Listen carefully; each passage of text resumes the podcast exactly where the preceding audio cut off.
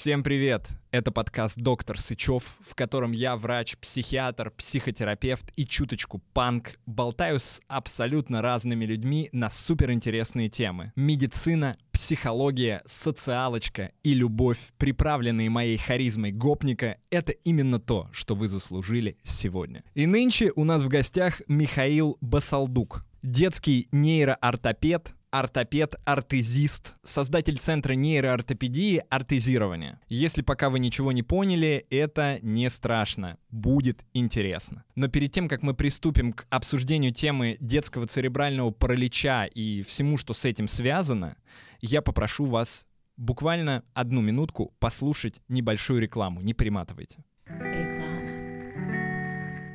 Несколько месяцев назад мы с командой открыли центр психологов. И теперь вы можете записаться на консультацию к людям, которые прошли наш отбор. Этот отбор длился несколько месяцев, к нам поступило больше ста заявок от психологов, но выбрали мы всего лишь семерых. Все эти специалисты имеют высшее психологическое образование и прошли лучшие в России курсы обучения. Вы можете обратиться к нашим специалистам с любыми психологическими проблемами, от э, сильной тревожности до психологических проблем на фоне каких-то тяжелых заболеваний. Вот, например, если у вас или у вашего ребенка есть детский церебральный паралич, о котором мы будем сегодня говорить, то вам точно понадобится психолог.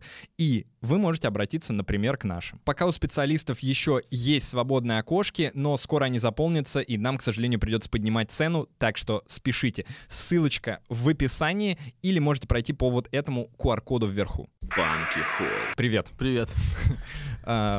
Что за бабочка у тебя такая? А, бабочка это, она керамическая. Керамическая? Да, она не из ткани, это... А. Да. Можно пить из нее что-нибудь? А, ну, если получится, что-то очень небольшое, небольшого объема. Я просто сделал для меня мастер замечательный, Валентин Гельч Розанов который мало того, что замечательный мастер, как я уже сказал, так он еще и очень много лет э, работает в ремесленных э, мастерских и занимается обучением детей э, с разными неврологическими диагнозами, с ДЦП, там, со всякими нарушениями центральной нервной системы, и дает им достаточно востребованную на рынке труда профессию. То есть mm-hmm. у него реально даже существует очередь на специалистов. Это на роспись прям. Ну, у них там всякая лепка, там вот э, гончарное дело, вот, он их обучает, и у него даже на толковых ребят реально есть прям очередь, то есть Прикольно. ждут, когда э, он кого-то еще там приготовит, чтобы человека сразу же моментально трудоустроить. А, чтобы трудоустраивать Конечно. Даже. Офигеть, вот это да. Это интересно. К, давай перейдем вообще к твоей профессии, потому что мне кажется, э, ну я часто приглашаю людей, которые выбрали себе достаточно необычные какие-то профессии, mm-hmm. но у тебя она прям вообще необычная, и это работа с детьми и вообще людьми, я так понимаю, с ДЦП. Как так получилось? что ты в эту специальность попал? Это случайность или ты с детства об этом мечтал? Ну, вообще, как бы это такая длинная история. Вот. Э, изначально, эм, где-то примерно лет в 7 я осознал как бы желание э, стать врачом. Единственное, что у меня просто менялись там направления, то я хотел быть там гинекологом, там, то хирургом. 7 лет. То нейрохирургом. Нет, не в 7 лет, чуть постарше. Когда меня стала эта тема интересовать более. Олечка, раздвиньте ноги, пожалуйста. Мне бы хотелось провести осмотр. Нет, это само как бы желание стать врачом, это примерно где-то в возрасте 7 лет я осознал. Ну и, соответственно, потом была там, я с 19 лет начал э, еще учась в медучилище, работать там, в приемном отделении травматологии. То есть к концу окончания университета у меня уже был достаточно большой опыт работы в травматологии. А родители у тебя не врачи? Нет, родители не врачи. Угу. Вот. И как бы у меня же, ну, то есть был один путь в травматологию, потому что у меня был достаточно большой опыт уже. Я там, скажем, на четвертом курсе уже в районной больнице э, сделал самостоятельно первую операцию. То есть для меня было, когда я учился уже в ординатуре... Пациент знал об этом? Пациент вряд ли об этом знал. Вот. Ну, э, uh-huh. все прошло удачно, так что он мог не переживать. Вот. И у меня как бы уже вот в этом вопрос в чем был, забыл. А, как А, ты про- попал в профессию? Да, как про профессию. А, И, соответственно, я уже э, после института поступил в ординатуру по травматологии и ортопедии. Причем так мне очень сильно повезло. Э, Как бы это была цепочка неприятных событий, которая привела э, к замечательному финалу. То есть я учился во втором меди в Москве, а ординатуру я поехал проходить в город Ярославль замечательный. На тот момент там была очень мощная школа травматологов-ортопедов. Э, И, соответственно, я, закончив ординатуру, начал э, искать э, себе как бы рабочее место. Да, первое Мгм. это был там э, травмпункт Пушкинской центральной районной больницы. У меня как-то просто быстро очень приходило понимание э, своих перспектив в данной специальности. Вот я вот Что ты имеешь в виду? ну, после ординатуры я устроился в травмпункт. Вот. Э, Это был травмпункт при Центральной районной больнице города Пушкина э, Московской области. И я как-то вот понимал, что если я вот останусь здесь, что меня будет примерно ожидать там через 10 лет. Так, То и что же? Ждет э, среднестатистического врача в районной больнице Пушкина в Я думаю, ты знаешь, что его ждет. Ничего хорошего, на мой взгляд. Вот. И плюс там были такие обычные ситуации неприятные. Например, то есть я прошел очень сильную школу травматологии ортопедии, приехал в районную больницу, где там 70 плюс э, средний возраст сотрудников э, стационара, и когда я принимаю первичного пациента, там вижу, как бы, как надо с ним дальше заниматься, ему об этом рассказываю, потом он ложится в отделение, прибегает заведующий и говорит, что ты ему наговорил. Вот в таком формате. А, что типа у нас нет таких У нас, возможностей. Да у них нет такого желания просто, а на самом деле не в возможностях, э, а в желании и в подходе. Вот. Просто уже, ну, им все это неинтересно. Ну, то есть поменять систему изнутри э, не представлялось какой-то возможности. Ну, просто закончилось тем, что заведующий мне сказал, чтобы я с пациентами не разговаривал. А. Я не понял, как это вообще возможно. Но вот он мне так вот прям в прямом текстом и сказал, говорит, не разговаривай, говорит. Что ты им там разговариваешь? Ну, как бы я поработал там, потом я немножко, значит, понял, что тут ловить нечего, думал, начал думать, что делать дальше. А, И так получилось, у меня вот в процессе ординатуры у нас была замечательная школа, и у нас э, травматологические отделения в больнице Соловьева в городе Ярославле, они все были узкоспециализированные. То есть нет там травматологии отдельно, у нас там отдельно гнойное осложнение, отдельно спинальная травма, отдельно торакоабдоминальная, там отдельно проксимальное бедро, все узкоспециализировано. И у меня был достаточно большой опыт работы э, в гнойной ортопедии. То есть мы там занимались э, и тяжелыми открытыми повреждениями, и последствиями там неправильно сросшимися переломами, всякими нагноениями. То есть, ну, у меня был... Я уже принципы работы в гною понимал. Вот. Принципы работы в гною. Звучит жестко. Звучит вообще... Не, вообще гнойное отделение, когда э, при- пришел э, учиться в БСМП впервые в наше Рязанское, и там э, было отделение гнойной хирургии, и я думаю, господи, кто же там работает? Ну, вот кто в, в уме в, свежем придет и скажет, хочу работать в гною. Вот, понимаешь, примерно, ну, у тебя представление правильное, то есть человек, работающий в гнойной хирургии, это специфический такой, ну, человек. запах специфический. И запах он имеет, да, своеобразный. Вот, но придя... Но ну, сейчас от тебя не пахнет. Ты ну, давно уже ушел оттуда. Ну, во-первых, у меня было все-таки гнойное направление гнойная ортопедия. Она немножко отличается от гнойной хирургии все-таки. И, ну, мне было интересно, потому что осложнения, с ними мало кто занимается, если они возникают. Вот, в- потому что люди все любят э, прооперировать э, свежий переломчик, запихнуть красивую железку, э, там заработать на этом чуть-чуть э, себе денежек, а как только возникают осложнения, они любят отправить к Михаилу Александровичу наверх, и он дальше будет там с ними, извините, Мгм. ебаться э, очень долго. Вот. А, ну и как бы плюс, как бы я был бы не против как бы в этом направлении развиваться, но у нас был такой специфический очень заведующий, который там прятал какие-то свои эти модные там мази, там какие-то подкладки там в шкаф и закрывал, он и замок никому не давал. Мы просто залезли, там половина просроченная. Ну, как бы В смысле, то, что на отделение приходило, он прятал. Ну, то, что там помоднее, там по это самое, он себе в шкаф запирал, там. А зачем? Чтоб... Ну, приходит заведующий, епта, открывает дверку, блядь, достает... За счет чего еще? Ему...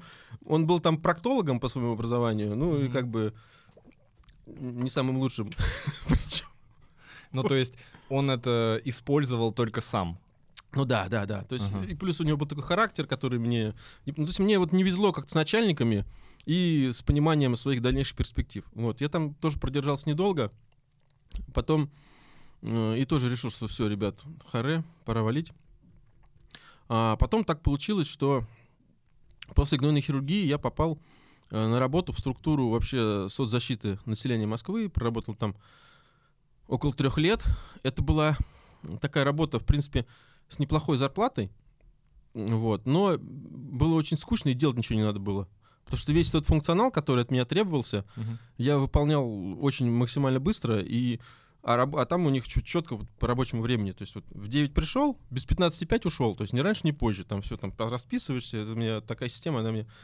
Ну, поскольку была неплохая зарплата, но было очень скучно, я вот уже начал понимать э, к концу там, третьего года своей работы, что еще пару лет, и я как бы все. Начну писать рэп. Начну писать рэп, э, читать стендап, э, или там, я не знаю. Ну, самое главное, что я понимал, что я перестану быть врачом просто. Mm-hmm. Утрачу все свои там наработанные годами навыки, и, ну, и, и это закончится как бы печально все для меня. Сто процентов. Это ужасно. Я вот очень хорошо представляю, что ты пережил, потому что я в частном центре так один раз работал, и я помню, ты сидишь, играешь в Diablo 2, Uh, уже третий раз где-то проходишь все это, а никто не приходит, и ты уже такой сидишь, ну господи, ну хоть один. Кто-нибудь. Вот, да. Пойду хоть снег покидаю. Я, я, я помню, я даже радовался, когда медосмотры начинались какие-то, и люди приходили хотя бы просто, ну, увидеть человека. Это жест, жестко очень. Ну, кстати, вот благодаря этой работе мне повезло. Вот единственное, э, чему я благодарен, вот я с Валентином Гельчем познакомился, который для меня впоследствии сделал вот эту вот бабочку, в которой uh-huh. я сейчас здесь сижу. И э, нас возили на целую неделю э, в Германию, в город Берлин, э, и мы там изучали э, то, как должна работать э, система э, социальной защиты и вот э, работа в целом, как бы структура как uh-huh. там она у них работает. Это был очень такой полезный опыт, и я такой был окрыленный. У них там, ну, в целом все настроено на то, чтобы человек, независимо от своих возможностей функциональных, он э, был э, максимально активным в жизни общества, чтобы он работал, грубо говоря. То есть все настроено, вся система настроена на это. Uh-huh. Капитализм. Да, капитализм проклятый. Вот, люди все работают, э, дома никто не сидит, вот надо трудиться. Вот. Поэтому... А когда я... Ну, это один такой тоже момент был, когда мы с этой стажировки вернулись. Э, а у нас как бы в структуре учреждения там и техникум, и колледж, и там ПНИ, и много чего. Ну, в том числе то, что люди, подготовка есть. И я спрашивал у, у директора, говорю, блин, а чё, где у нас это, инвалиды трудоустроенные? Давайте что-то будем придумывать в этом плане тоже. Она говорит, ты зарплату получаешь? Я говорю, да. Все не пизди. То есть все тебе примерно одно и то же говорили. Да вот постоянно что-то мне не везло. Понимаешь, если мне попался в самом начале хороший начальник, который бы меня поддерживал, Возможно, ты бы сейчас весь в гною. Бы, да, или в гною, или там, или в травмпункте, или еще где-то сидел. Но мне вот как-то все время э, в этом плане везло, не везло, короче. Угу. Вроде как не повезло, а с другой стороны, в финале-то получается, что вроде как повезло. Угу. Ну, в общем, э, к концу примерно третьего года я такой же думаю, все, блин, не могу больше терпеть, говорю, чуваки. А, даже э, один раз сбежал на два месяца, это был 2014 год, э, было наводнение в Хабаровском крае. Угу. И я каким-то образом, э, как-то я уже даже не помню, как так получилось, что я как-то пролез в какой-то полевой госпиталь и поехал туда на целый месяц в Хабаровский край тусоваться в полевом госпитале. И причем меня не уволили с работы, типа там директор этого э, госпиталя позвонил моему э, руководителю и сказал, типа, вот у нас тут боец, там все дела. Я говорю, я думал, что я останусь там работать в этом госпитале, потому что... Ну, там было бы... поинтереснее. Не, нифига. Нет? А, мы приехали то есть нас там запихнули всех в самолет Ту-134, который, по-моему, кстати, потом рухнул вместе с этим каким-то там оркестром или ансамблем, там, я не помню. Uh-huh. То есть это была тушка такая старая, uh-huh. мы там сидели там, ну, то есть это прям реально, прям как скот туда загоняли всех МЧСников, нас там вот прям вот так в кучу всех пихали, мы полетели в Хабаровск. Ту-134 я один раз тоже летал. Мне вообще попался самолет, мы летели в Сочи, кажется, и это был последний рейс, в принципе, в России Ту-134. И Ты вошел в историю. Я вошел в историю, нам рассказывали историю этого самолета, кто-то в микрофон, а, но потом там начали разваливаться кресла прям э, на Да, да, да, они очень держатся. У меня не было чем пристегнуться, не работало, они такие, ну не работает. Ну зачем? Ну, слава богу, больше не летают они, видимо. Ну да. Так, ну и что там было в э, наводнении? Ну, а что, там пострадавших особо не было. Вот, потому что наводнение постепенно происходило. Нас выгрузили, наш этот госпиталь в, э, в Хабаровском крае, в село Богородское. Там это просто госпиталь, как бы, ну, который можно развернуть где угодно, там, надувной, грубо говоря. Там мы жили в этих палатках, э, у нас там... Но пострадавших не было, поэтому мы занимались диспансеризацией местного населения. К нам привозили со всяких там отдаленных э, участков, потому что наш госпиталь стоял 800 километров от Хабаровска, там, вверх по Амуру. И у нас там были люди, которые, в принципе, даже врачей в своей жизни никогда не видели. То есть это мы были первым контактом как бы с цивилизацией с их стороны. Вот. Ну, там было, опять же, как бы, ну, идея это хорошая вроде бы, да, ну, как-то там все пили водку, курили, ну, как-то было там с ними мне неинтересно. Я этот алкоголь не употреблял, на меня смотрели как на пришельца, и как бы, ну, а не гнида ли ты? Случайно. Так. Вот. И ты вернулся в Москву в итоге. Да, я понял, что тут ловить нечего. Потом все, я вернулся обратно, меня приняли обратно в это. Но в итоге я уже дальше всегда сидел, когда на работе делать нечего, мониторил вакансии. Угу. Смотрел вакансии травматологи, ортопеды, где требуется. Ну, с учетом того, что я уже понимал, что как бы мне надо куда-то дальше двигаться. Вот. И в итоге я увидел, что э, в, в нашей больнице Нарфаминской районе, где я как бы и э, на тот момент и проживал, вот, Нарфаминский, и сейчас там проживаю, э, требуется вакансия ортопеда в детскую поликлинику. Вот. Ну, я такой думаю, ну, все, что делать нечего, все хорош, э, надоело. Пошел туда, там, пообщался. А при том, что я уже там в этой районной больнице и студентом ходил туда со второго курса, там, помогал вести палат, помогал на операциях, там, я знал всех сотрудников основных, там, меня все знали. Вот. И в итоге, как бы, ну, я вот устроился туда в детскую поликлинику. У меня сразу стало э, в пять раз меньше зарплата, вот. Э, и в пять раз больше пациентов. Если не в десять. Вот, ну и как бы я начал работать в детской поликлинике. То есть я сменил как бы направление своей работы. К счастью, у нас э, наша специальность, травматология, ортопедия, она не делится на детскую и взрослую. У нас всего там шесть специальностей, которые имеют э, приставку детская, там хирургия, кардиология, там что-то еще не помню. Вот, травматология, ортопедия нет. То есть своим сертификатом травматолога-ортопеда ты можешь хоть детской, хоть взрослой, в какой хочешь работать.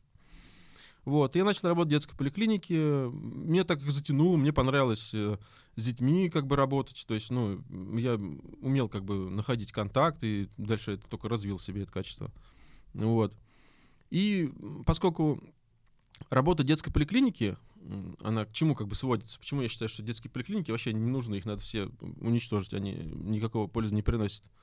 Э, дело в том, что работа детской поликлиники заключается в диспансеризации здорового населения.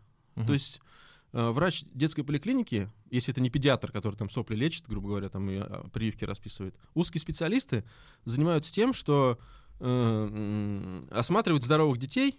Угу. Ну, как бы некоторые начинают там придумывать болезни, там всякие, ну, плосковальгусные стопы, там нарушение осанки и, и прочую лабуду. То есть, э, ну, то есть, как бы, а для того, чтобы тебе э, расти как врачу, тебе нужно работать именно с патологией какой-то и, как бы, соответственно, чтобы, чтобы у тебя был, чтобы ты опыт свой наращивал. Угу. А что тебя затянуло тогда?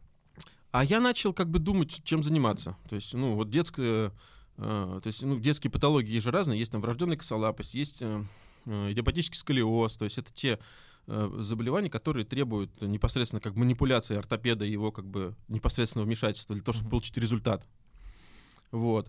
И как-то так потихоньку я заметил, что ко мне приходят на оформление инвалидности, чтобы я там технические средства расписал, дети с диагнозом ДЦП. Я как-то общаясь с родителями, я как-то просто понял, что это особо, по-моему, э, никому не нужная история. То есть uh-huh. очень все в этом деле как-то печально, они какие-то все взъерошенные, какие-то злые, ну как-то вот, ну.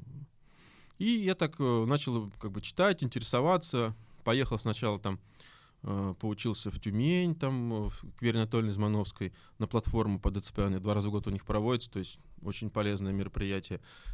Э, съездил в Санкт-Петербург в институт Турнера, Кеннису, там потом, опять же, в свой Ярославль съездил к Максиму Александровичу Вавилову, то есть, ну, много где начал ездить, начал читать литературу, и так потихоньку начал э, уже еще, еще в детской поликлинике. Я начал уже там этапное гипсование практиковать. То есть, как бы, в принципе, ничего не надо, кроме гипса. Гипс у нас есть. А что такое этапное гипсование? Это когда у ребенка с ДЦП в результате спастики образуется контрактура сустава, то есть, допустим, uh-huh. чаще всего это эквинусная э, контрактура стоп. Ну, то есть не двигается. Он ходит на носочках, uh-huh. и у него сустав не двигается. И ты потихонечку гипсом, то есть выводишь гиперкоррекцию стопу, он так ходит неделю, приходит через неделю, гипс снимаешь, у него объем движения больше, uh-huh. еще больше гиперкоррекция, еще. И так там можно за 2-3 гипсования ну, получить результат. Э, то есть ребенок опустится на пяточки там. Ну, то есть... А этого никто не делает. Ну, как-то делают, ну, как-то вот, я не знаю... Ну, то есть потока нет такого, чтобы всем делали чтобы это было, ну, какой-то, я не знаю, как это сказать, регистр каких-то определенных обязательных процедур. Ну, где-то это делают, где-то это делают. Ну, в районной поликлинике э, не в Нарфоминске не делали точно. Вот. Ни до меня, ни после меня, и никогда угу. больше, я думаю, что не, не будут. Вот. Ну и потом, когда я вот уже как-то себе выбрал направление, понял, в чем я буду развиваться, я начал пытаться, ну, соответственно, что-то там развить. Например, там съездил, когда поучился на ботулинотерапию, там приехал, говорит, давайте мы купим ботокс, там у нас это все по закону положено, там дети должны, я привлек там специалистов э, компании, которая продает этот препарат, там, чтобы они приехали ко мне, как это поговорили с администрацией. Это для, э, для детей с ДЦП? Да. А что это представляет? Давай будем вводить а, наших э, слушателей. Ну, основным, в основном, курс дела. До, до 80% всех детей с диагнозом ДЦП имеют спастическую форму. То uh-huh. есть это форма, которая подразумевает наличие спастики. Uh-huh. Вот. И для того, чтобы эту спастику временно снижать, тем самым улучшая качество движений, э, оттягивая риск формирования вторичного осложнения, используются препараты ботокса, которые колются в спастичные мышцы, uh-huh. блокируют проведение вот, этой, вот этого спастичного сигнала, и временно как бы человек становится лучше. То есть там эффект ботулинотерапии там 2-4 месяца, 2-4 mm. месяца. Вот.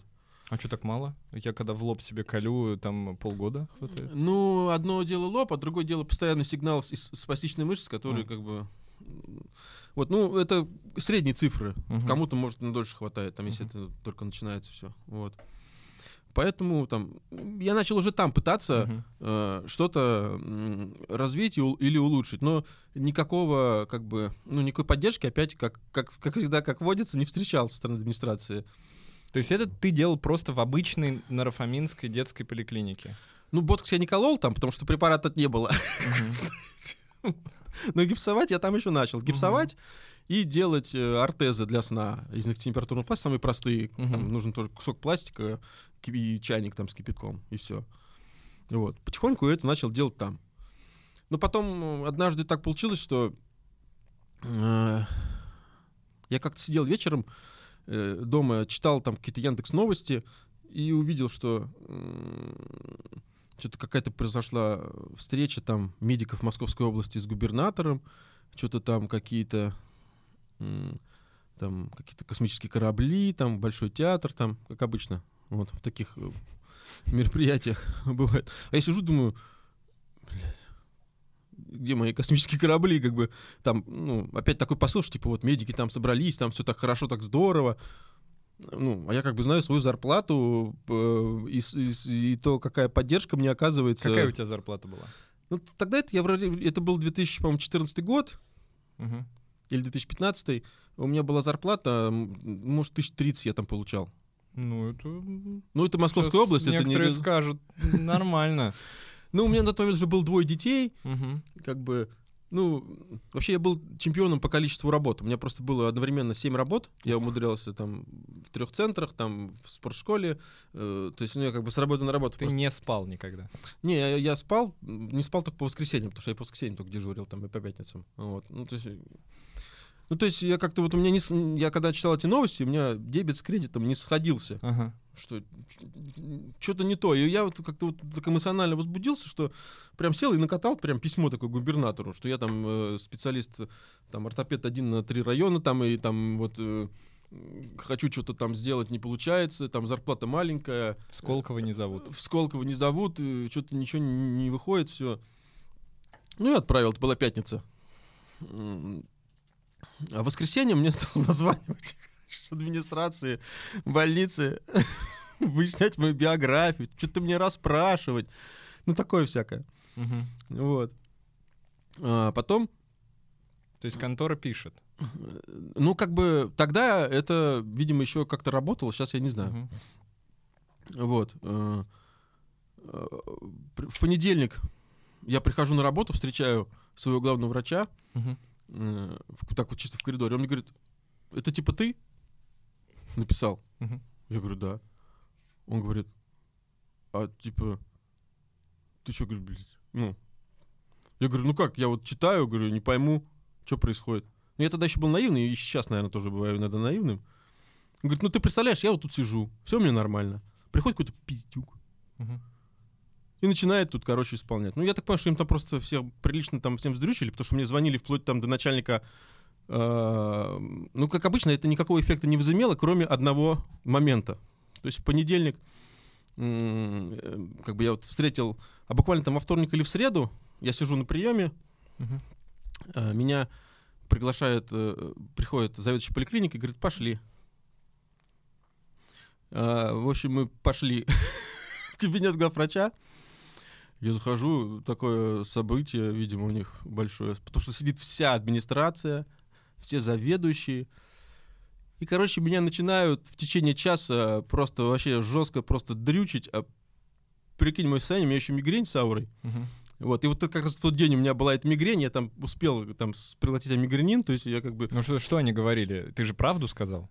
Ну, да написал. Как, ну, там происходило это так, что, типа, там жалобы все зачитывали, которые на меня э, были на тот момент. Рассказывали, какая у них хорошая, доблестная, краснознаменная больница, что они такие хорошие, а я мудак. Угу. То есть это все продолжилось. Закончилось тем, что... Это прям советчина какая-то. Да вообще. А закончилось тем, что мне было предложено выбрать. Либо я перед ними извиняюсь, либо меня... Как это, да? Э, да, либо меня увольняют по статье. Поскольку там такая была история, ты когда в больницу Нарфаминского района трудоустраиваешься, ну, кстати, ребята, знаете, там так получается, то есть у тебя табелируется тебе шестидневка, а типа добрый главный врач такой, заботливый, он говорит, что типа вы можете только одну пятницу, одну субботу выходить, а три не выходить. Угу. Но на самом деле это способ. Э, И когда вот такая вот история получается, они говорят: так, а ты где был такого-то числа? Я говорю, как где? Я же вот трудоустраивался. Ну, я все еще наивный был. Э, нам заведующий, какая заведующий, кто тебе сказал? Угу. И вот как бы у меня выбор. Или мы тебя сейчас по статье увольняем за прогул, или ты перед нами извиняешься. А что значит извиняешься? Это как? Просто сказать извини. Ну, я как-то поступил рационально в тот момент. То есть, как бы не стал я бить себя пяткой в грудь. Э, то есть я только начинал как бы в этом направлении. Mm-hmm. И мне сейчас в трудовой книжке уволен по статье вообще не прикольно. Не ходил было. на работу вообще практически. Да. Ну, короче, я извинился перед ними. Но я себя, конечно, ни в чем виноватым не считаю до сих пор. Угу. Вот. Снимали на видео твое извинение? Не, не снимали, слава богу. Вот. Я все записывал на этот самый. У меня весь разговор был где-то записан на каком-то телефоне, как меня mm. дрючили. Но я его уже ну, в каком-то телефоне, он, наверное, у тещи где-то лежит. Ну, можно покопаться и найти. Вот, то есть я весь это э, записал. Mm-hmm. Вот. Ну, не стал потом ничего с этим делать. Я просто понял, что, ну, как-то бесполезно, что называется, там, против ветра ссать. То есть mm-hmm. будешь сам только весь обоссанный, и все. Ничем не закончится. Вот. И я уже начал понимать, что мне из Нарфаминской районной больницы тоже пора валить. Вот. И как-то так вот потом я также мониторе вакансий там видел, что есть вакансия в специализированной больнице психоневрологической детской. Вот. Ну и как-то я вот туда потихонечку устроился. То есть я э, сначала хотел перейти в, в, в своей поликлинике на полставки, чтобы uh-huh. где-то еще там пришел с этим главному врачу. Вот я только сейчас, ну, немного погодя, осознал тогдашние слова. Я ему сказал, там, можно я на полставки перейду, что там по закону uh-huh. было можно, там и все такое. Он говорит, ты знаешь, тебе вообще лучше отсюда уволиться. Ну, то есть, как бы это были честные и правдивые слова на тот момент, что, чувак, тебе тут не место, короче, ты ничего не добьешься. Uh-huh. Вот.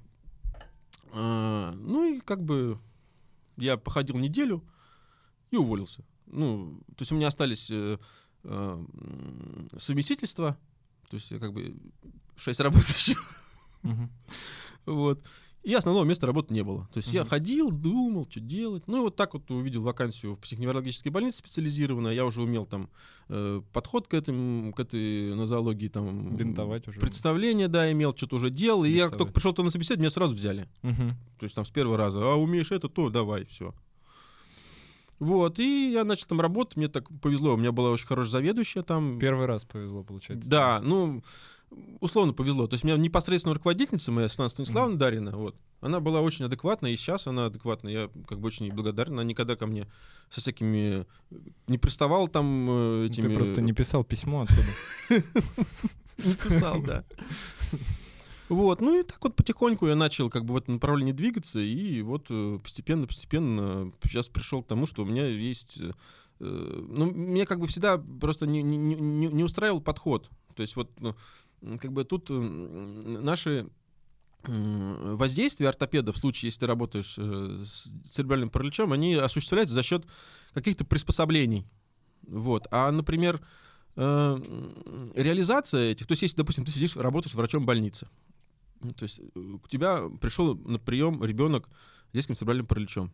Ты там видишь, что ему нужны, там, скажем, ортезы на голеностопные суставы для сна, ортезы для ходьбы, ему нужно подобрать, там, бывает, там, домашнюю коляску или вертикализатор, там, ну, то есть, а то, что касается медицины, это больница, а то, что касается вот эти ортезы и все остальное, это, там, ортезы — это проб, протезно-ортопедическое предприятие, э, коляски — это, там, Э, это соцзащита там выдает, э, ну, то есть, как бы компетенции, они разбросаны, получается. И ты приходишь, даешь родителю бумажку с рекомендациями, где у тебя наполовину технические средства. И они смотрят, и, и что дальше? Им надо по всей Москве мотаться. Ну, это ладно им мотаться, но самое главное то, что ты э, не контролируешь сам исполнение и качество uh-huh. этих изделий, что они, для чего они нужны. То есть ты как бы назначил, и у нас вообще в стране даже, если ты кого-то, пациент кому-то говоришь там консультацию невролога, если ты отправишь там к неврологу, uh-huh. грубо говоря, там, или еще кому-то, там неизвестно, что ты получишь взамен. Поэтому надо все логистировать самому, как минимум. То есть, uh-huh. либо там у тебя конкретно должно быть, э, кто там хорошо Какой делает. ты хороший невролог. Да, да. То есть, uh-huh. ну. Ну, понятно. Ну, вот смотри, э, я сейчас исходя из твоих слов, понимаю, что вообще творится ну, какая-то жесть в целом, да, я, я так понимаю, с этой структурой. Давай начнем с того, э, как вообще должно быть это все устроено, по идее. И я так понимаю, что ты как раз это немножечко изучил и погрузился в это, когда был в Германии. Ну, э, как должно быть устроено, э, вообще как бы в Германии там вот этой вот системе социальной поддержки ей там 200 лет. Угу. Вот, поэтому э, как в Германии, у нас пока что даже не наблюдается даже каких-то вот ярких шагов в ту сторону. Угу. То есть у нас, например, как происходит ситуация? Например? Ну вот родился ребенок. Давай вот прям с самого начала. Родился ребенок, ему поставили диагноз. Детский а, церебральный Поставили диагноз, подожди, еще а, диагноз а, еще поставили. диагноз поставили. У нас диагноз ставят сначала перинатальное поражение центральной нервной системы. То есть, как бы, ну, у нас не ставят сразу диагноз ДЦП, да? То есть, если мы там, э, у нас там... Вот это... Давай, кстати, для людей расскажем, э, что вообще такое ДЦП, вот, ну, простыми словами. Детский церебральный паралич, простыми словами, это...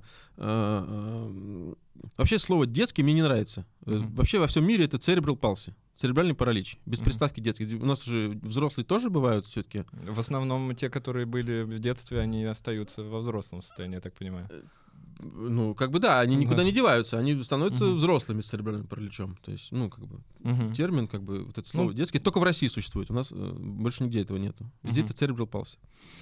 Это... Э, это дискриминация детей, как будто бы. Или взрослых. Их называют детьми. Э, получается, что э, церебральный паралич — это э, последствия повреждения центральной нервной системы. То есть либо в результате там внутриутробного периода, либо в результате в процессе родов, либо в раннем послеродовом периоде происходит какая-то ситуация катастрофическая, которая приводит к тому, что у человека происходит повреждение ЦНС. Угу. И в результате этого повреждения эм, возникает э, там либо спастичность, то есть есть разные формы церебрального паралича, основные это спастические.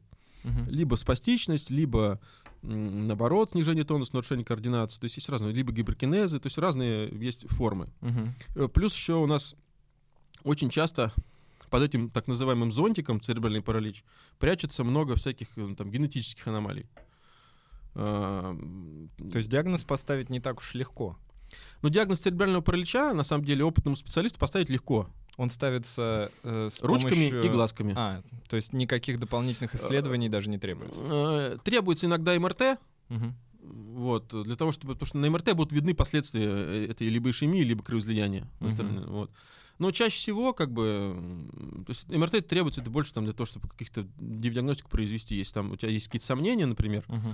Вот, потому что я еще, как еще раз сказал, что часто прячется под этим зонтиком какие-то генетические аномалии редкие, вот, э, которые могут как бы похожие проявления иметь, но mm-hmm. это не то. Ну, опытный специалист, он, который с этим делом работает, он всегда это увидит и направить там либо к неврологу, либо к генетику чаще всего, чтобы покопаться, опять же, но это нужно в основном больше для того, чтобы планировать будущее потомство. Если там родители молодые, у них это первый ребенок, у него какая-то аномалия генетическая, а не ДЦП, например, да, потому что, ну, ДЦП это с каждым может быть, грубо говоря. Ну и как и генетическое, тоже у каждого может произойти. Не, ну в смысле, что если это генетическое, то второго можно... ребенка большая вероятность тоже родиться ну, с Ну, похожими... в зависимости от того, что это за аномалия, проблемами. соответственно. Угу.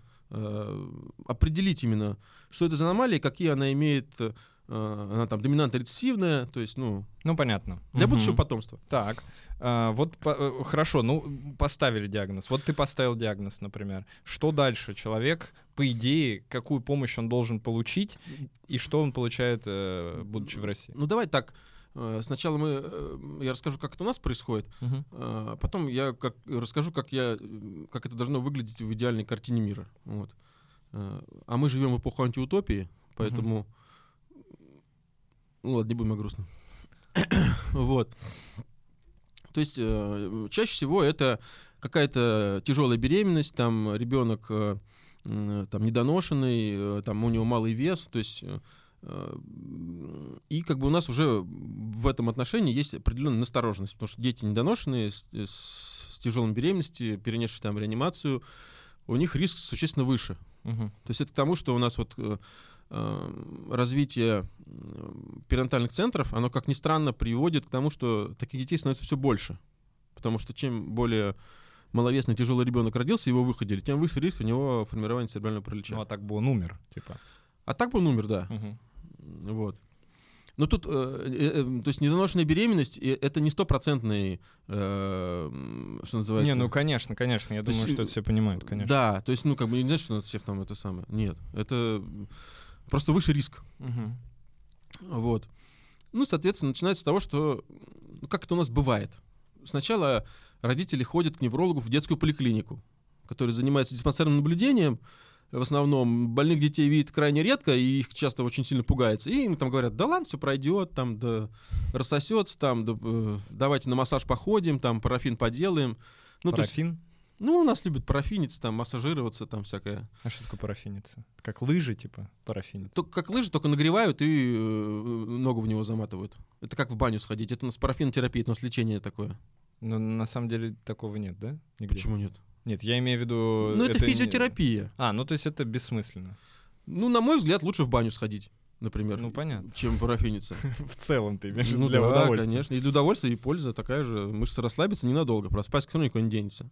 Но физиотерапия, насколько я понимаю, это вообще всегда какая-то лженаука, да? То есть э, физиотерапия, которая имеет доказанную эффективность, не существует. Э, ну, если это связано там с какими-то импульсными токами, электростимуляциями, почему? Нет, есть там ульт... Э, есть физиотерапия, которая имеет доказанную эффективность, но это не парафин uh-huh. с магнитами там и с лазером и все такое. Вот. Магниты, лазер, как и Звездные войны. Да. Ну и то есть вот начинается вот эта mm-hmm. вот история. То есть там в итоге как бы родители начинают беспокоиться. Я просто рассказываю, как это чаще всего происходит ну, со конечно, слов родителей. Конечно, конечно. Вот. А, родители в итоге начинают бить тревогу, там, потому что основным красным флагом церебрального так. паралича является задержка физического развития. Угу. То есть основным как бы первичным проявлением это задержка физического развития. То есть ребенок не начинает вовремя держать голову, там переворачиваться, садиться, вставать, сидеть, ходить и, и так далее. А вот э, зададут многие вопросы. Сейчас очень многие педиатры говорят, что вот вообще понятие вовремя это такое сомнительное понятие и э, чаще вызывающее тревогу у родителей, нежели чем представляющее себя что-то действительно такое ценное. На самом деле, я не знаю, откуда эта информация, есть все равно возрастные нормы, они просто Сейчас сдвинулись. напишут тебе такое здесь в Пусть комментариях. пишут, вообще не вопрос. Мгм.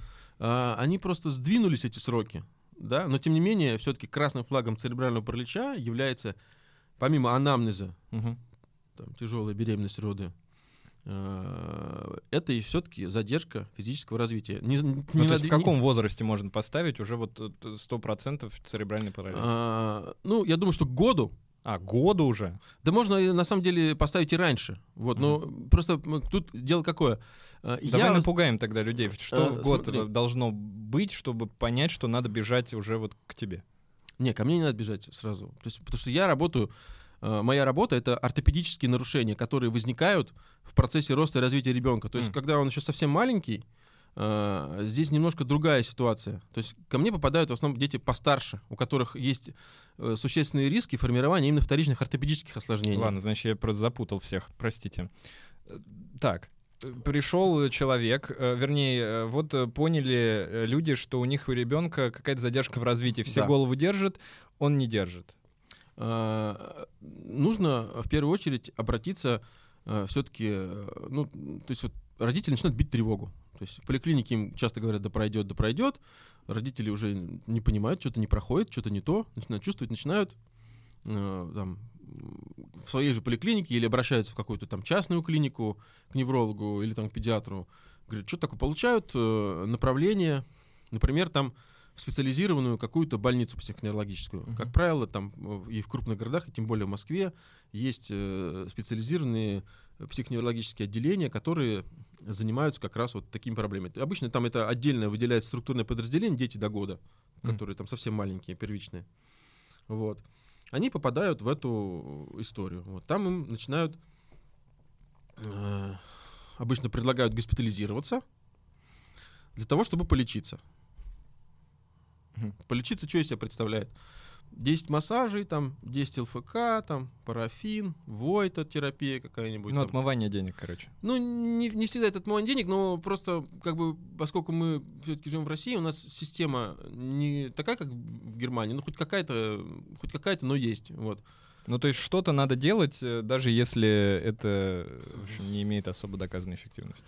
Ну, не то, что надо делать, Мгм. вот прям надо обязательно делать, просто, понимаешь, как бы, тут э, история какая, родители, когда, у нас же ведь есть стадии определенной принятия негативной, Ну, конечно, конечно. Я об этом и Информация. говорю, что если э, человеку сказать, что вообще ничего не надо делать, надо ждать, а потом э, вот через год, например, приходите уже Да, что-то он- тогда делать, он этот год будет прям умирать от того, что ничего не делает. Это ну да. понятно. А, ну, поэтому у нас как бы тут же их госпитализируют и что-то им поделают. Мгм, И человек немножко станет поспокойнее, родитель. мгм. Вот, то есть, ну, вот обычно это наборы процедур каких-то, вот, э, ну, без особой обычно, к сожалению, цели, вот, и какого-то отслеживаемого, ощутимого результата, понятного, вот. Ну, то есть, соответственно, там они вот полежали, э, раз полежали, там два полежали, три полежали. Некоторые там годами регулярно госпитализируются там в это отделение психоневрологии э, и, соответственно, там также продолжают там делать эти процедуры, ну, типа Мгм. лечиться там.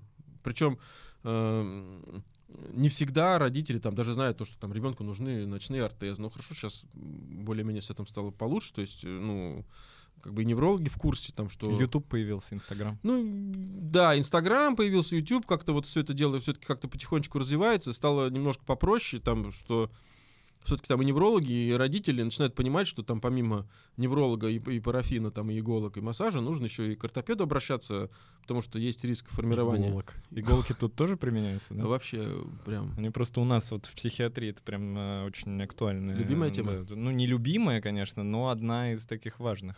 Да. Вместе с э, НЛП, например, с каким-нибудь. А, вот. Ну и, соответственно, а, так это дальше может продолжаться. А, А как, по идее, должно быть? Давай вот разделим на возраст, да, потому что, мне кажется, так будет легче людям понять. Вот когда ребенок совсем маленький, там, до двух лет, например, что, по идее, нужно делать? Или вот А в тут этом дело случае не в возрасте, дело в подходе. То есть вот э, как э, это должно быть ну, в идеальной картине мира. То есть, ну, э, во-первых, ребенку э, должны э, диагноз ДЦП э, ставить максимально рано. То есть не надо, э, как у нас любят, поставить последствия перинатального порождения ЦНС, а давайте мы вот понаблюдаемся, а может рассосется. Ну, там если есть спастика, уже там эквинусная установка стоп, там предплечье, пронационная установка и все остальное. То есть, ну тут уже ждать нечего. А всё. что это такое? Ты сейчас вот эти... э, с- э, Ну, это что-то основные, На латыни. основные проявления, э, как бы, основные уже проявления. То есть спастика, она приводит к тому, что суставы находятся постоянно в каком-то вынужденном положении. Там, с- Мгм. Стопы, они вот в подошвенном сгибании.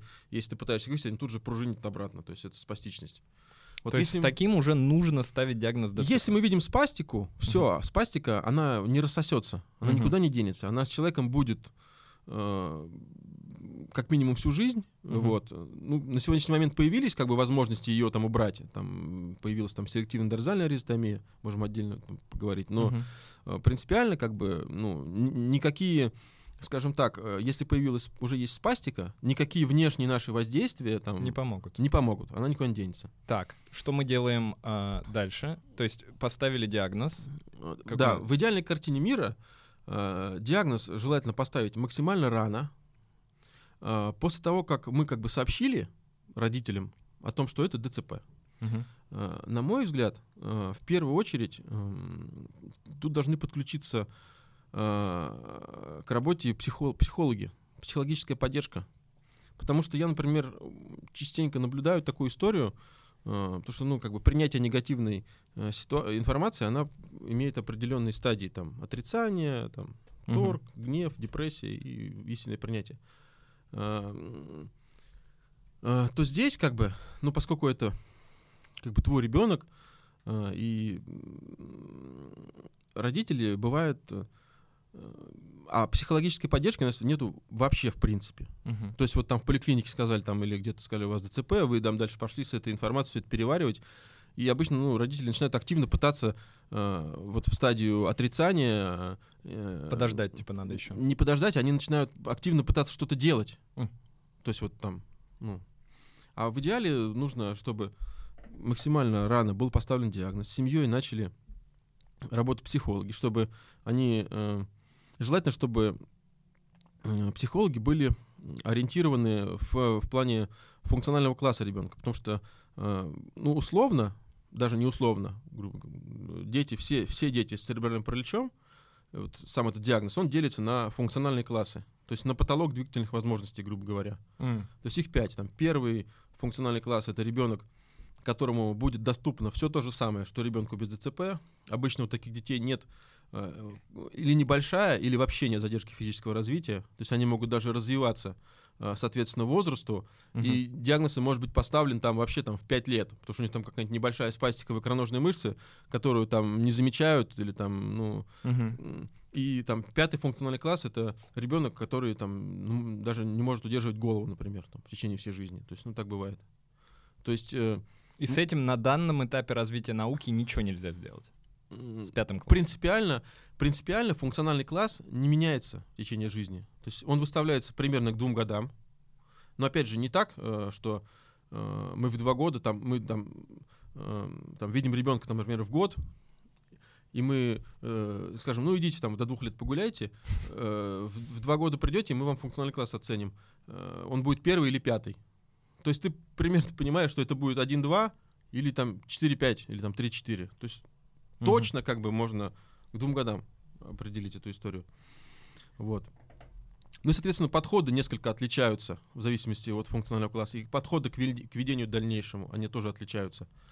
Вот, поэтому, э, что касается вот первичной ситуации, то есть желательно, чтобы психологи работали с семьей м, уже на основании постановки функционального диа- диагноза, чтобы как бы понимали, э, как бы, к чему готовиться, чему готовить родителей. Ну вот я тоже думаю, что, наверное, самое главное здесь это, чтобы родитель четко понимал, э, чего может э, добиться сможет, чего не медицина, сможет. да, Да. медицина в данном случае, а чего не сможет, чем не сможет помочь. Вот это, это очень важно. И вот тут Хотя все равно чудо ведь будут ждать все. чудо можно ждать, но нужно понимать как бы реальность. Мгм. Чудо можно ждать, но, но как бы понимая, осознавая реальность. Потому что э, вот Ну, то есть чем это грозит, если, ребен... э, если родители не работают с психологом? Они могут как-то, наверное, А. навредить, да, ребенку еще больше? Ты летал на самолете когда-нибудь? Ну, конечно. Видел там, э, когда объявили, ну, вот, э, там есть табличка такая а про безопасность, там написано. Там что написано? Что если вдруг падает кислородная маска, Сначала себе, потом ребенку. сначала надо надеть на себя эту маску, потом на ребенка. Потому что иначе у вас риск погибнуть возрастает, если вы так не сделаете. Мгм. Поэтому надо сначала маску на себя надеть. Как бы Мгм. вот самому эту ситуацию, как бы это не было сложно и тяжело, вот тут как раз и должны работать психологи. Но тут вот я вижу, например, большую проблему в том, что а, р- р- родитель, а, он а, будет, а, может начать пытаться сравнивать своего ребенка, например, с а, какими-то детьми, которые не имеют таких патологий, Мгм. и из-за этого вредить ему вот с точки зрения как раз психики, да, что пытаться как-то его подстроить под м, вот эту картину мира с, а, Это с стадия отрицания. То есть Мгм. почему важно именно, чтобы родители поскорее прожили вот эти вот все истории, потому что, во-первых, они могут на, на каком-то этапе застрять или в отрицании, или в гневе, или в торге. То есть я вот, например, могу наблюдать, как вот, там отцы в некоторых семьях там за 2-3 года они просто сидеют. Мгм. Потому что либо там они где-то застряли, либо у них сформировалось, что еще хуже, ложное принятие. Когда у них там все в перемешку. Сегодня одно, завтра с другое, прям плачем, смеемся и все остальное. Мгм. Вот, то есть вот этот момент очень важный. Что бы ты посоветовал родителям таких детей? Какой-то однозначно какой-то совет. Ну вот как- какое-то, знаешь, э, напутствие, может быть, э, для них. Напутствие. Ну вот э, у меня даже, знаешь, в этом, в кабинете, не в кабинете, в клинике лежит реклама Центра комплексной психологической помощи. Потому что, Короче, идите к психологу, ребят. ну для начала, да, нужно вот, ну, нужно идти к психологу, желательно Иначе пообщавшись, потом придется идти к психиатру.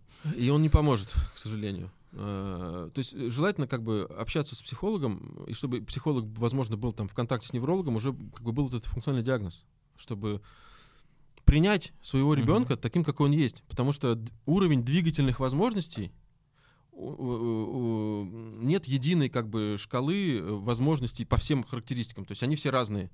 То есть есть там шкала GMFCS, которая отражает уровень больших моторных навыков. То есть там ходить, сидеть, стоять там и так далее. Отдельно есть шкала интеллектуального развития. Отдельно есть шкала функций верхних конечностей. И они между собой не пересекаются. Бывает А. там GMFCS 5, уровень интеллектуальный там 2, верхней конечности там 3. То есть э, если э, задача-то не в том, чтобы ребенок ходил или не ходил, а задача-то в основном глобально заключается в том, чтобы ребенка сделать независимым, несмотря на его... Недуг. э, Да. Вот ну вот, да, это, кстати, очень здравая мысль. Так, ладно, что делать-то дальше? Э, Вот э, поставили диагноз, э, вот два года. Что дальше Поработали с делать? психологом. Поработали то есть, с ну, То психологом, есть параллельно это можно все начинать. А, а что дальше делать? Тут понимаешь, как бы в чем э, проблема заключается? В том, что у нас, э, ну, как бы система, она как бы немножко отличается от того, что я видел в Германии. Вот. Э, В идеальной картине мира, то есть помимо того, что мы начинаем работать с психологом, с ребенком непосредственно должны начать работать физический терапевт, которых у нас, в принципе, нету.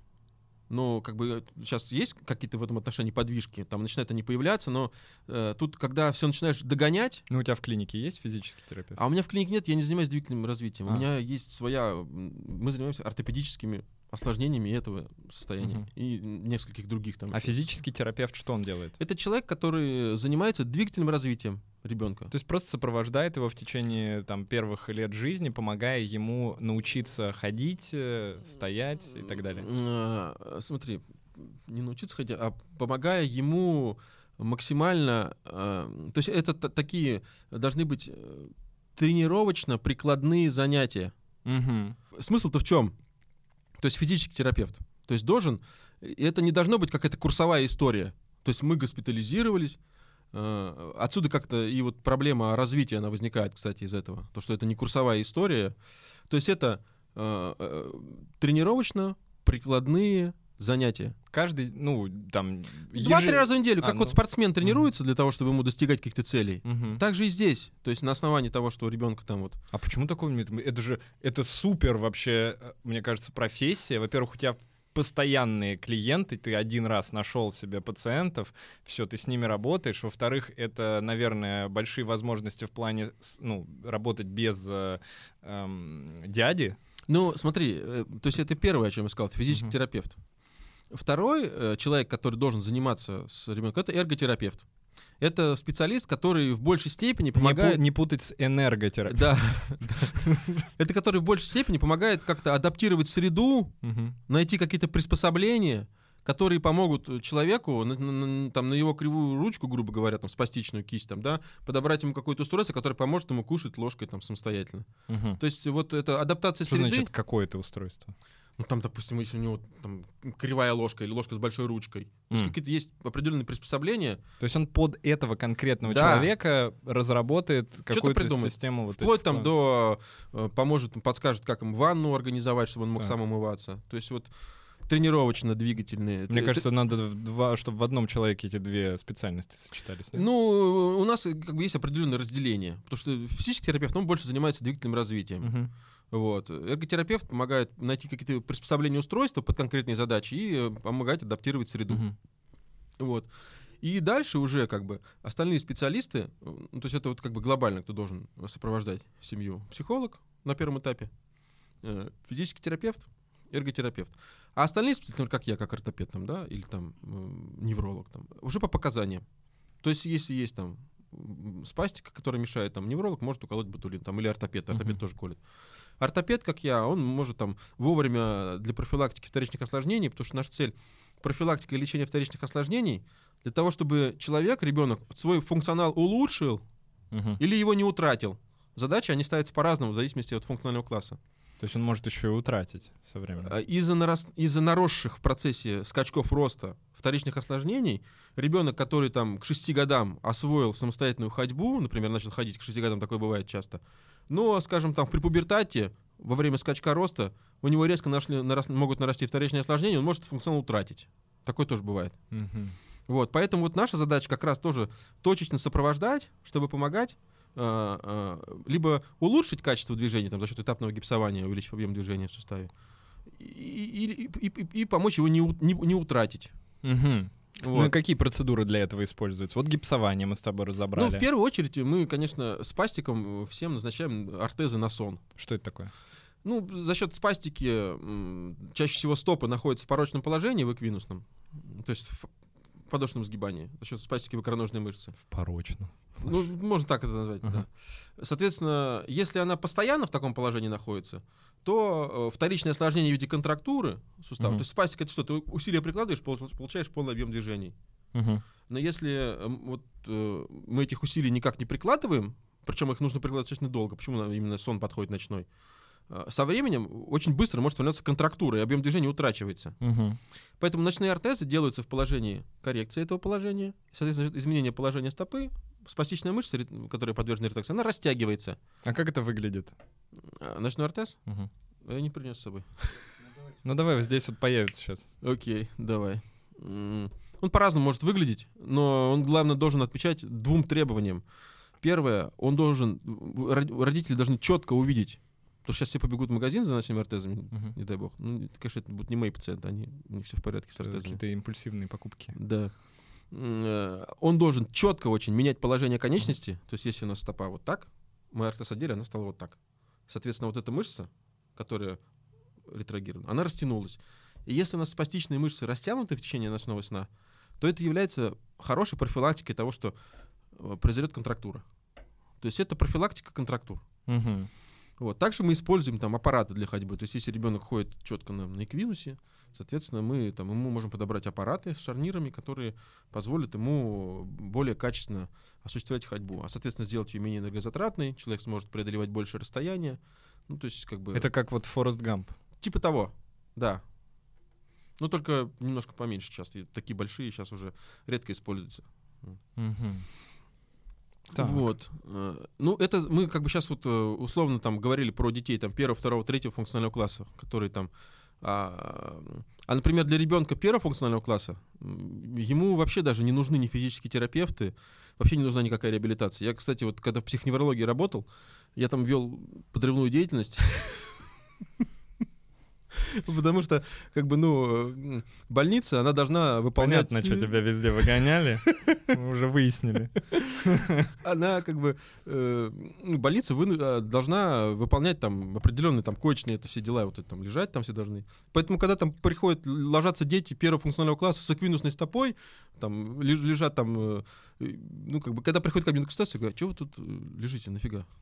Вам нужен тутор на сон там и занятия, э, как я это говорю, любыми видами активности в что общих группах. Тутор? Что ну, такое? это как артест, только а. по-другому. Ну, то есть вам нужна просто профилактика вторичного осложнения от ортопеда. И в качестве реабилитации для детей первого функционального класса используются занятия любыми видами физической активности в общих группах.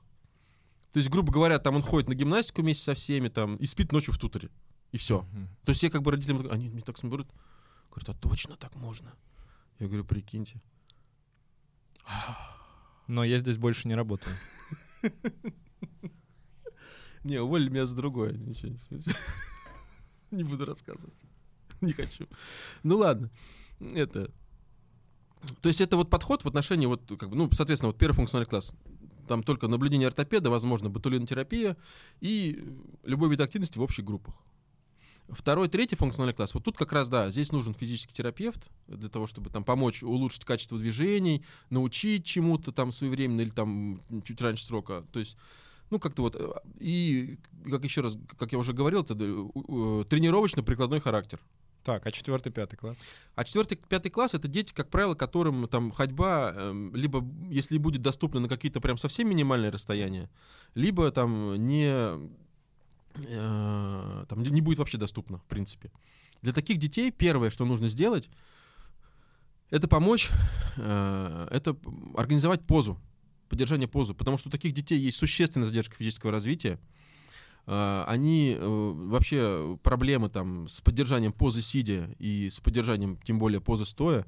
Поэтому первое, что нужно для таких детей, это э, организовать им позу сидя и стоя, то есть подобрать им назначить и подобрать там домашнее кресло, э, индивидуально под ребенка его настроить, чтобы он сидел без перекоса спины, там, без перекоса таза, с опорой на стопы, потому что для таких детей, чем, э, чем у ребенка ниже функциональный класс, чем он больше стремится к пятому, тем у них выше риск формирования вторичных осложнений, и тем они более серьезные.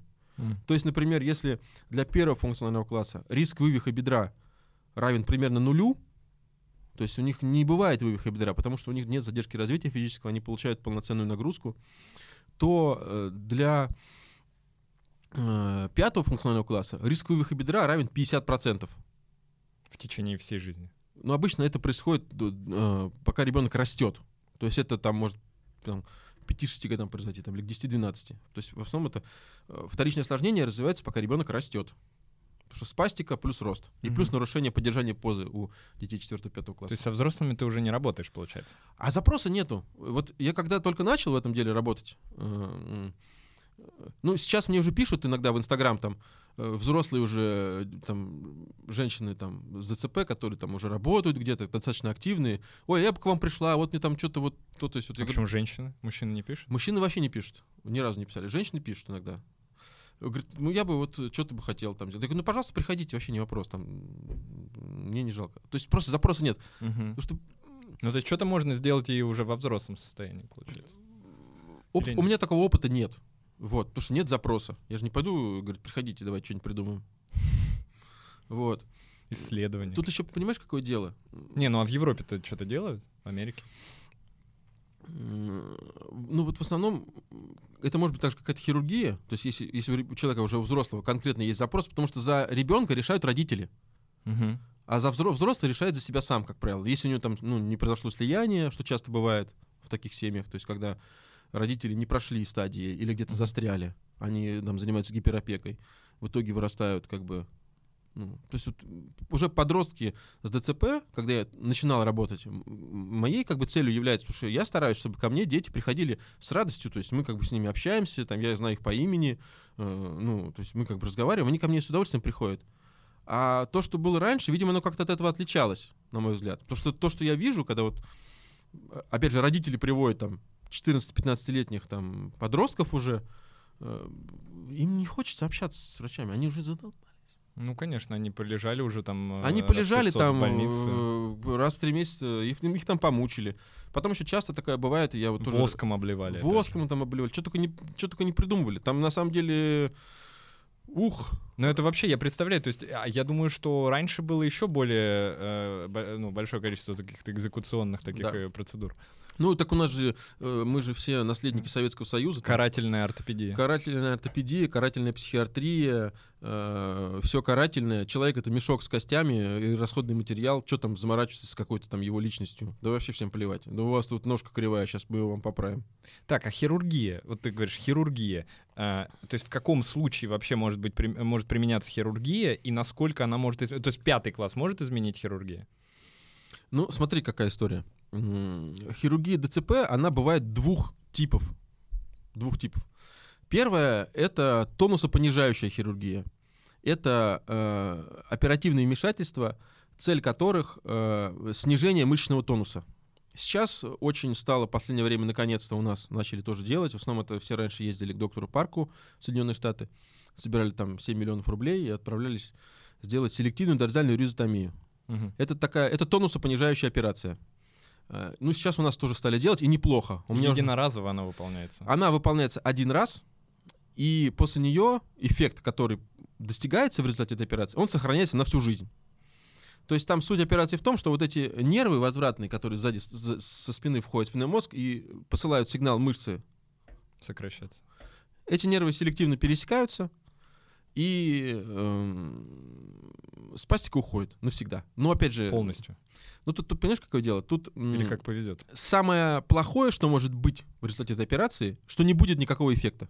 А 7 миллионов уже обратно не Ну возвращается. это у парка Парк. там, я не знаю, как бы у меня, я не могу большой, у меня нет, меня Не, ну у него дом большой, ему надо... у меня есть семью. несколько пациентов от парка с хорошим результатом, Э, но я не могу провести выборку. Вот. Сейчас Мгм. приходят пациенты от наших хирургов, я могу тоже примерно уже там мнение какое-то сформулировать. А второй тему. раз уже нет смысла делать эту операцию? Или это опасно? Я берусь, не берусь судить здесь. Это все-таки больше, более тонкая тема. Вот. Э, То есть суть Если вы знаете парка, позовите его ко мне на подкаст. Напишите мне в директ.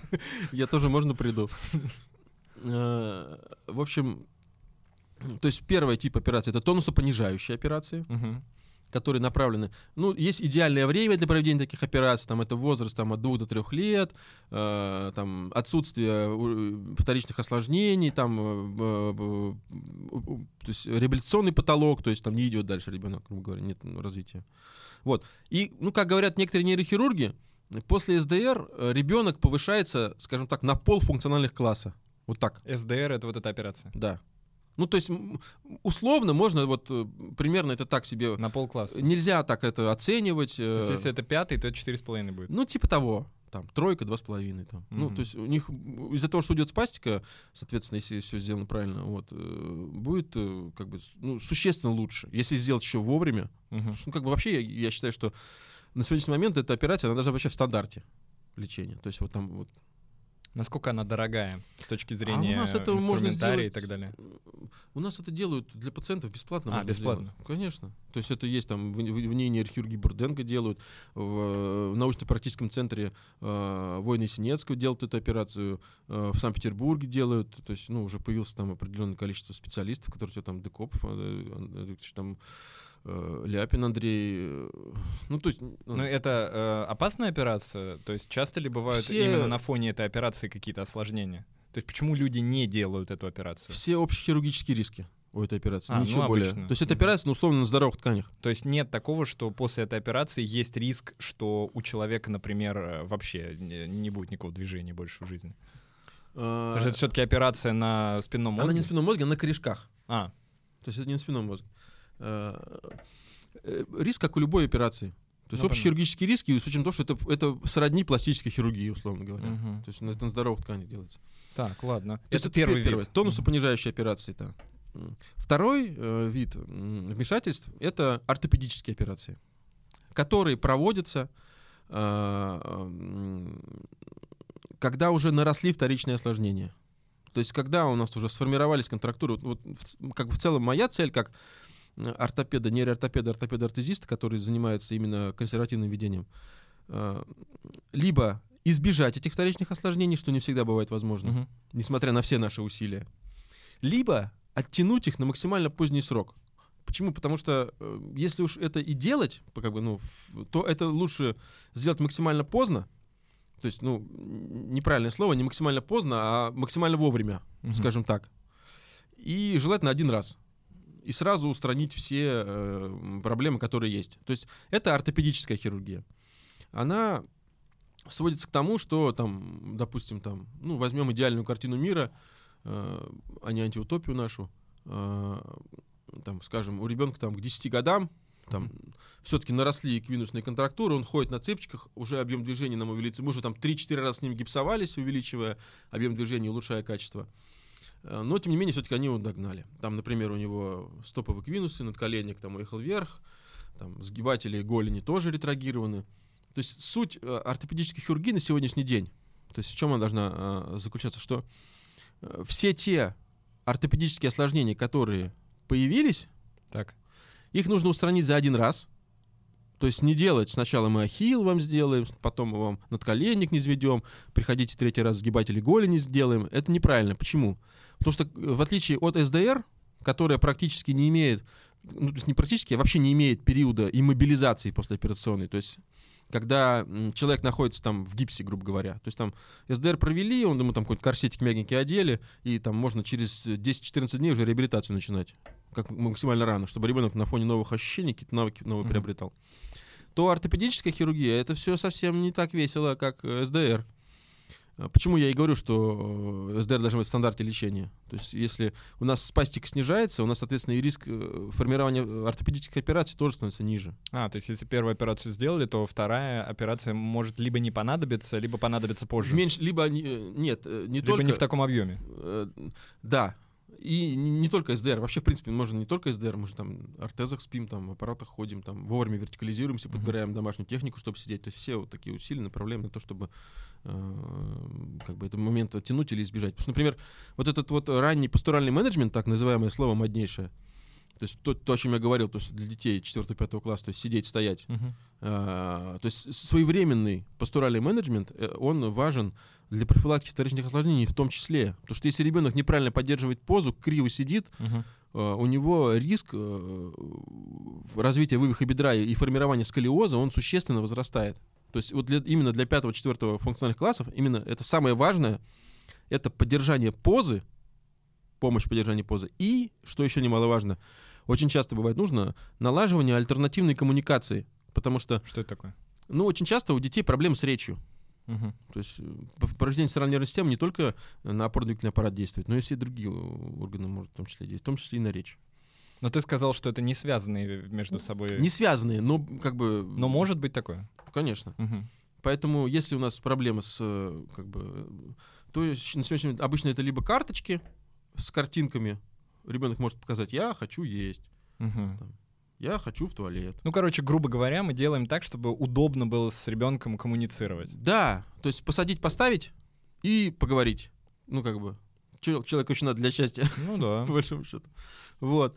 А, Ну, сейчас уже есть приложение в телефоне, там, где, как оно, которое заменяет эти карточки, там, планшеты, там. Плюс там сейчас вот, вот, ну, кому интересно будет, вот Иван Бакаидов, есть такой взрослый человек с ДЦП, который сам передвигается в коляске, но при этом является, там, живет один дома, э, независимо, там, какая-то точная поддержка ему оказывается, и он плюс еще является программистом, он разработал там какое-то приложение, благодаря которому можно общаться. Ну, то есть вот это хороший пример. Если человек На не- Ютубе можно его найти, да? Конечно, у него и в Инстаграме он очень соци- социально активный. В Можно общем, найти. там под видео все будет. э, Все материалы, которые мы тут обсуждаем, все будет. Все скинешь, да? Супер, да, не вопрос вообще. Вот. э, Это как бы, ну, и хорошее, скажем так, э, пятно для, и для родителей в том числе, потому что они смогут увидеть, что...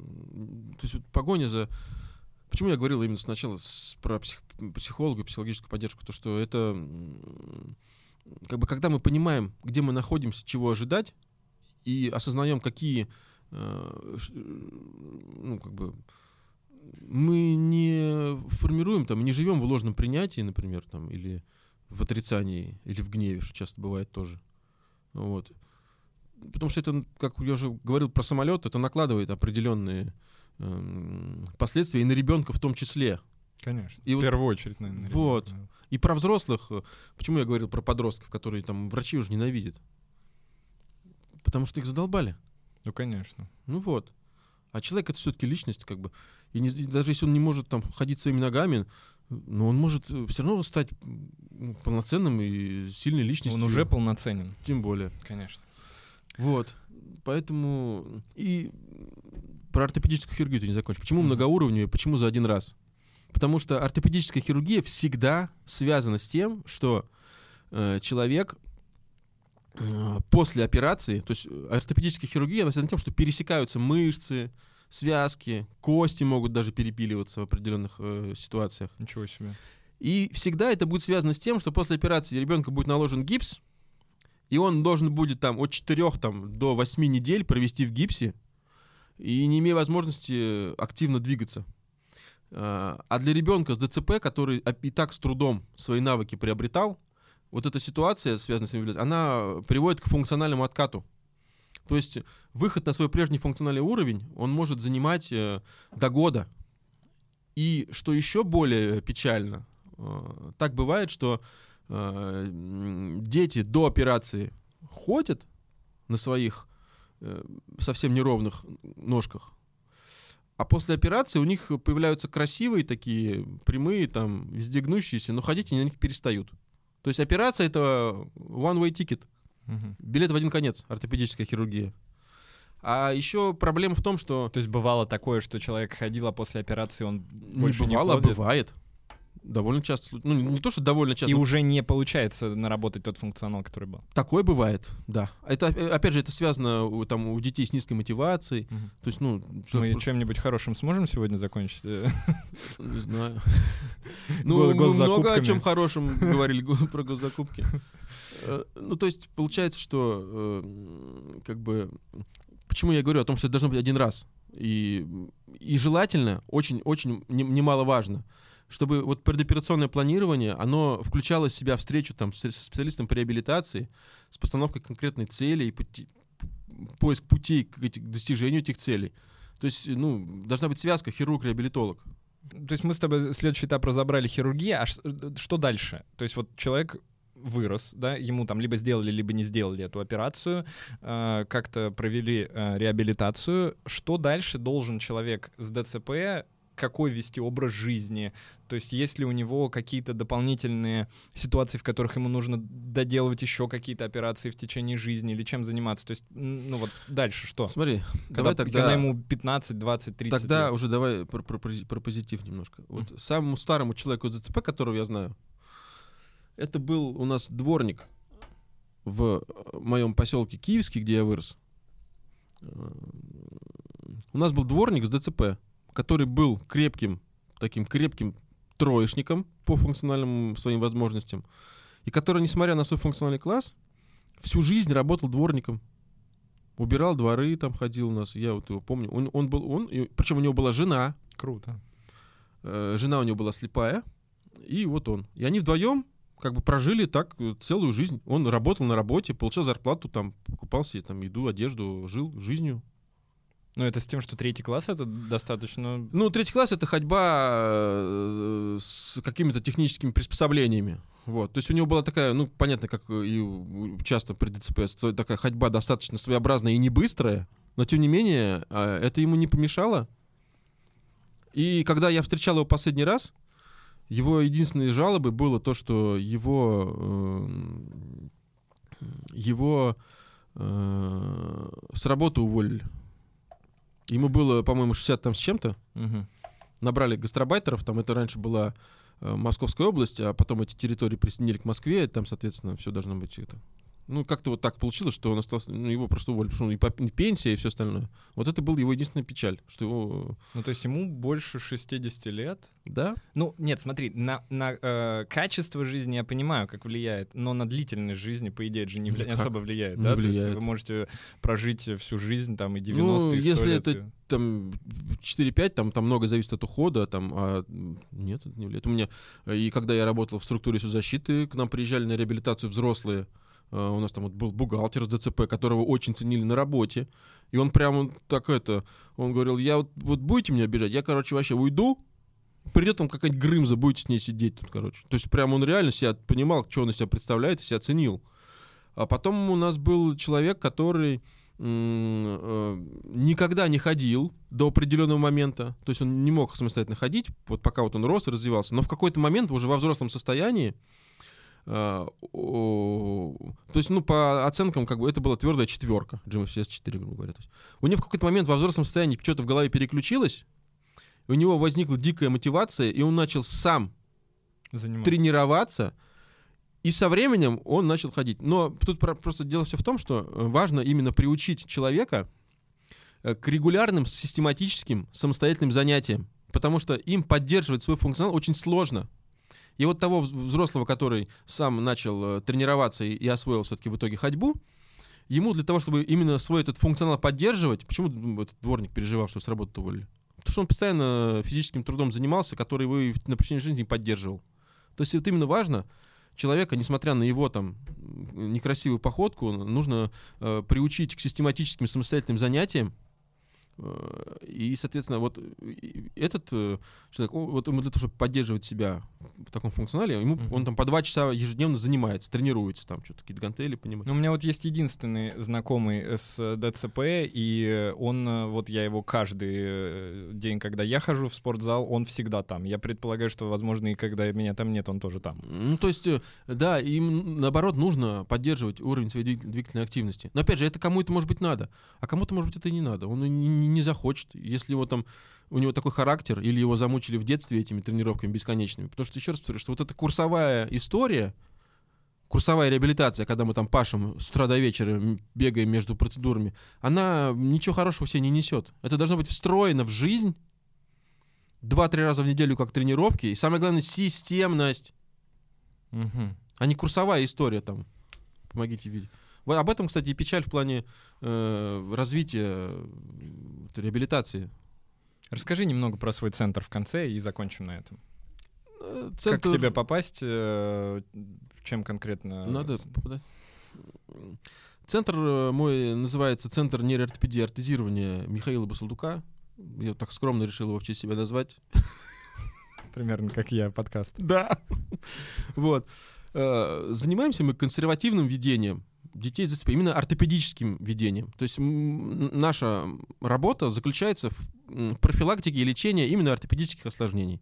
Потому что, как я уже говорил, ортопедические осложнения, которые появляются или там нарастают в течение жизни, могут отразиться на функционале. То есть нам надо максимально человека поддерживать вот э, с точки зрения ортопедии. Там, вовремя его посадить, поставить, вовремя ему назначить и сделать ночной ортез, вовремя подобрать, там, изготовить аппарат для ходьбы, подобрать ходунки, там, ну и, соответственно, быть в связке там с реабилитологами. То есть, если у нас есть конкретный запрос, там реабилитолог пишет, хочу вот так вот, чтобы у него было вот то-то. Мы там, естественно, это обсуждаем, и ну, никаких проблем, пожалуйста. С какого возраста можно к тебе приходить? Да с любого, на самом деле. То есть, ну, как бы первично обозначить, ну, просто... Ну, в год, наверное, вряд ли. Ну, у нас обычно в год диагноз еще не ставят. Картопед не отправляют. Но бывает такое, что там год. Ну, не, не только, мы же не только ДЦП занимаемся, у нас еще есть там и спины бифида, и спинально-мышечная атрофия такие тоже есть у нас дети, и э, там, миодистрофия Дюшена, там, у меня там коллаборации с клиниками нейромышечных болезней, там, с некоторыми центрами реабилитационными. То есть, ну, как бы это не просто там, вот я вот один такой. То есть у нас есть определенные коллеги, партнеры, которые, с которыми мы работаем вместе, которые тут, тут как бы важно, чтобы мы смотрели в одну сторону. Uh-huh. То есть, чтобы для меня лично важно, для того, если то есть для, чтобы мои те люди, с которыми я по своей работе коммуницирую, чтобы они именно ну, как бы мы вот в таком формате и мыслили, о котором я вот сейчас целый час рассказывал. Класс. Ну, это позитивная нотка, мне кажется надеюсь. Да, поэтому на этой позитивной ноте будем заканчивать. Спасибо большое, Михаил. Мне было очень интересно. Э, я думаю, что тем, кто смотрел, тоже. Подписывайтесь обязательно на наш канал. У тебя есть ведь тоже Инстаграм, да? Да. Вот на Инстаграм Михаила подписывайтесь, э, приходите лечиться, если столкнулись с такими проблемами. Вот. Ну и, собственно, оставайтесь с нами. С вами был доктор Сычев. До новых встреч. Пока.